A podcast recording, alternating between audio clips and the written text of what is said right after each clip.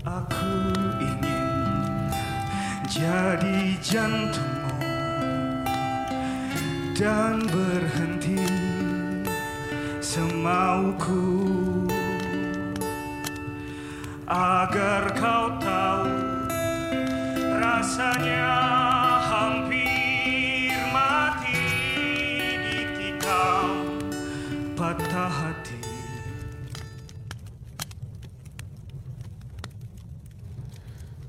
Demikianlah hidup, bergantung dengan cinta yang masing-masing dan barangkali tidak pernah saling. Segenap pengharapan telah dipersilahkan untuk seseorang yang sampai-sampai sudah dikultuskan.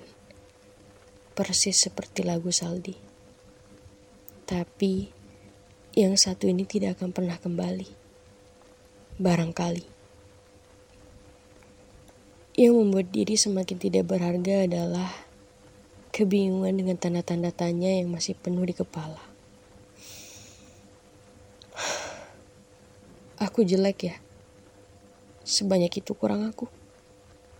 Buruk banget ya. Apa karena fisik aku tidak menarik?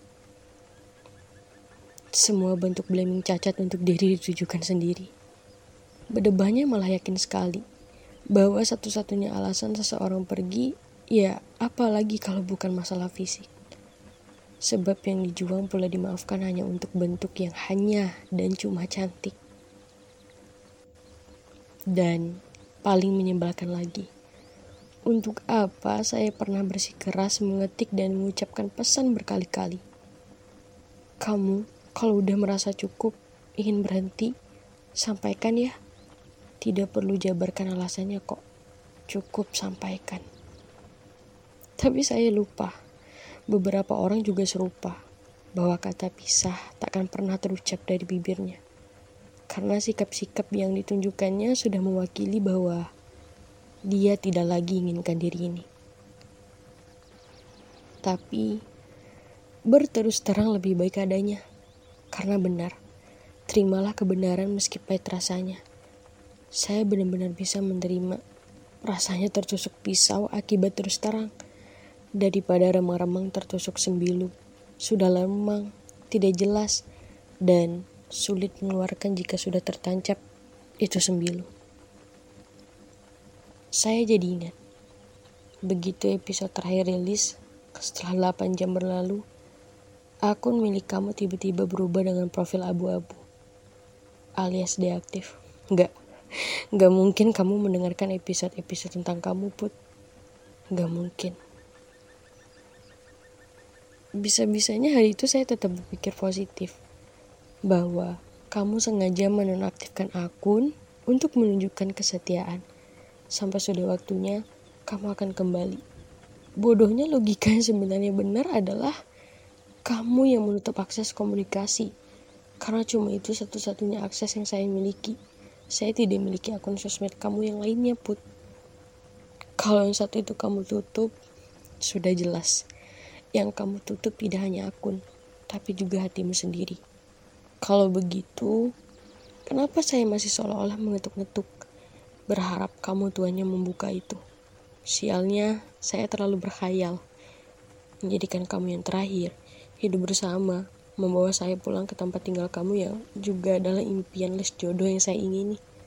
Setidaknya, salah satu cita saya terwujud, membawa ibu pulang ke kampung halamannya. Kemudian yang lainnya, bayangkan betapa lucunya mata segaris yang kita miliki kemudian kita warisi untuk garis keturunan kita nanti. Ya, semuanya khayalan saya semata, tidak benar-benar menjadi nyata. Tapi kalau sudah begini, apakah saya pantas menutup episode ini dengan tanda tanya kembali?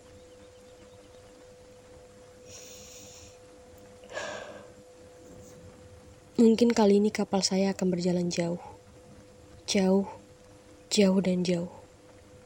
Mengemas diri saya sendiri dalam rasa dan cinta yang tidak lagi dihargai. Mungkin benar, kamu bukan orangnya, Put. Terakhir, terima kasih. Oh iya, Aku lagi maraton kembali bacaan dan dunia favorit aku. Perahu kertas karya Dewi Lestari yang disapa D. Nama kontak WhatsApp di HP kamu. Yang gak pernah sekalipun kamu mengirimkan pesan kepada aku. Pada halaman 232. Atau aku lebih lupa persisnya. Mungkin 233.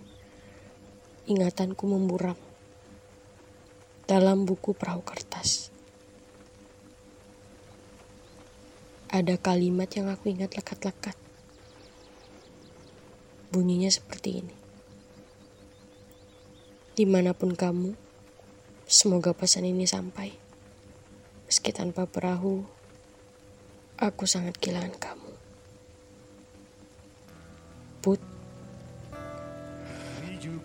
aku sayang banget sama kamu. Aku. Ya, aku. tangan yang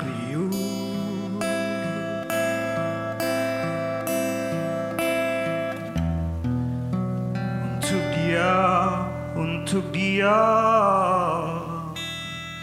Yang memilih menjauh.